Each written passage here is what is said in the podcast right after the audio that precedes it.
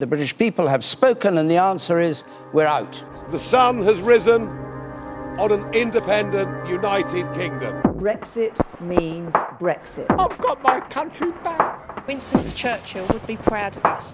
There's hundreds of billions of dollars, thousands of laws that need to get sorted out.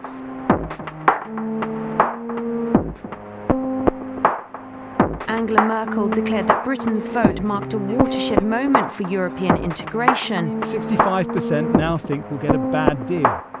We need to deliver the benefits of leaving to the poorest in our nation. If we do not deliver frictionless trade, thousands of jobs will go.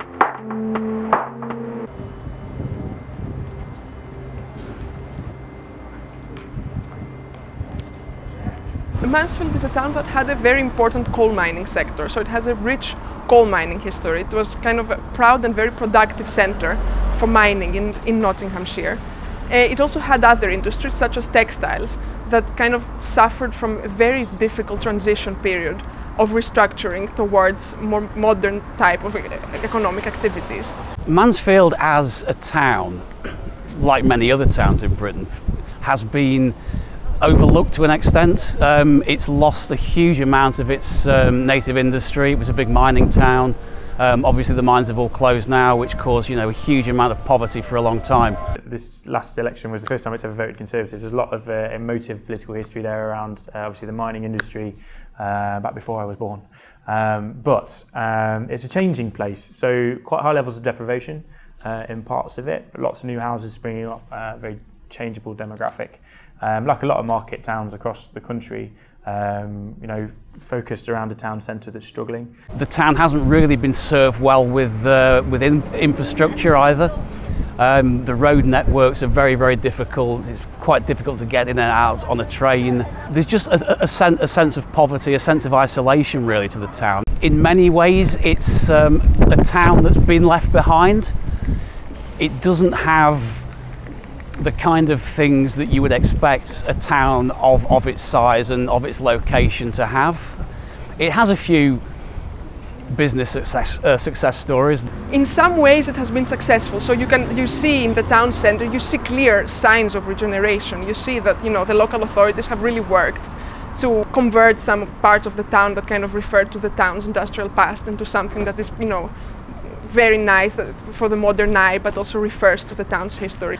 On the other hand, I would say that generally the unfettered free market has also produced some negative side effects. The economic model of large companies purchasing very cheap areas of land and kind of outsourcing here activities that require cheap land and cheap labor has been quite prevalent.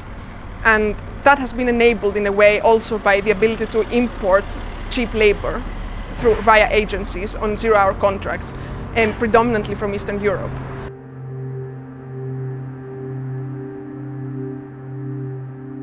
It seems that people voted to leave mainly because of immigration. It seems that the debate about you know, Eastern European immigration, which is quite a recent phenomenon in the town, was very dominant during the Leave vote.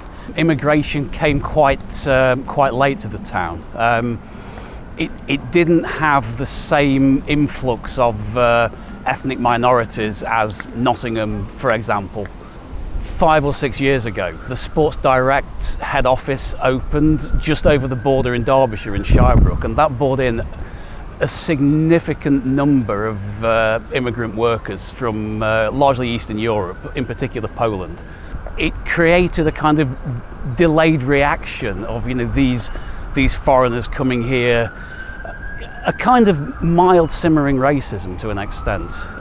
I think, however, that there, this is a more complicated issue than it is often made out to be. For the first time, I think I started understanding a bit what it means to feel that you are losing control, a lack of a sense of place. And I think the very rich way in which this relates to the structure of the local economy and is not a purely cultural issue, but also has clear economic underpinnings, has been a definitive kind of outcome. It's true that when you know you, you inject in an isolated, you know, rather homogeneous community a large number of migrants, that produces some tensions that are related to identity as well. But I think the issue goes deeper than that. So I think what the migrants are are the most visible symptom of the dominance of this type of economic model that I was talking about. And I think that's an issue. I think this produces, it, it certainly produces jobs, but at the same time, it also produces a sense of a loss of control, a sense that the jobs are created for people outside and that the goods are also created for people outside. And in a sense, there's nothing distinctly local about, you know, this kind of economic activity.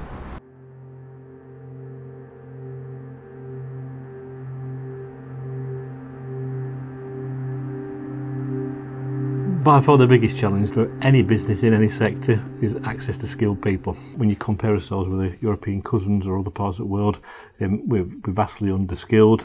The issue is acute now, but it's masked by the fact that we've got a lot of overseas people with high, high skills levels.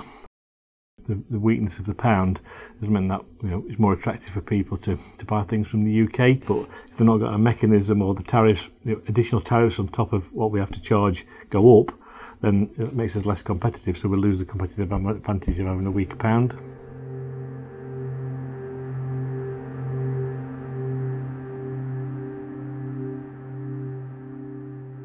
LEADER is a European funded uh, grant scheme for small businesses. I report to a board and it's a board made up of local people and local stakeholders and they make the final decision on whether a project is funded or not. You can see the benefit that Leaders had in the area um, on the old project and on the new. You know, it's uh, Leader funding has literally changed people's lives. We're not entirely sure what's going to take Leader's place if there is going to be another scheme. So at the moment we, we, we haven't seen anything that's going to replace Leader. The danger of Brexit kind of stems from the British tradition for very centralized governance. So I think the European regional development programs had a real effect in terms of giving to the local authorities and the regional authorities more of a say in policy formulation and implementation. And I think there is a real danger that this might be lost after Brexit, which is not something that has to happen by any means. At the end of the day, the UK is a net contributor to the EU, and they could very well replace those programs and not change them in any way. There's just a real danger that this won't happen. There is obviously investment from European structural funds and all of that that goes into various parts uh, and, and different things around that part of the part of the country. But government's made a commitment to um, matching that. Uh, we've still got to decide what that looks like and um, exactly what the priorities will be. But I'd like to think, and I certainly have an opportunity as the MP to uh, press government and make those kind of former coalfield communities a, a big priority for that funding. Um, so I hope there'll be some continuity there.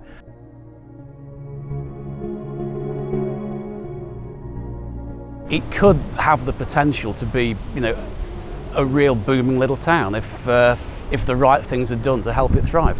I think what it needs is, you know, a, a, sustained campaign by uh, by central government to uh, to help lift its fortunes. It's not that they want to take the, you know, the jobs from the Eastern Europeans and you know be employed themselves in the warehouse. I think what they want is for the warehouse to be complemented with other types of businesses that give them other types of prospects and also just a sense of pride, kind of that what was lost with the collapse of the coal mines. But even if these kinds of companies leave, that alone doesn't mean anything. In fact, in the short term, it will probably be difficult because at the end of the day, there are also locals employed in those places. So I don't think there's any guarantee that they're going to be replaced with something better. I think that for that to happen, you need to have very concerted policy effort to kind of help people kind of create enterprises or work in enterprises that valorize local resources.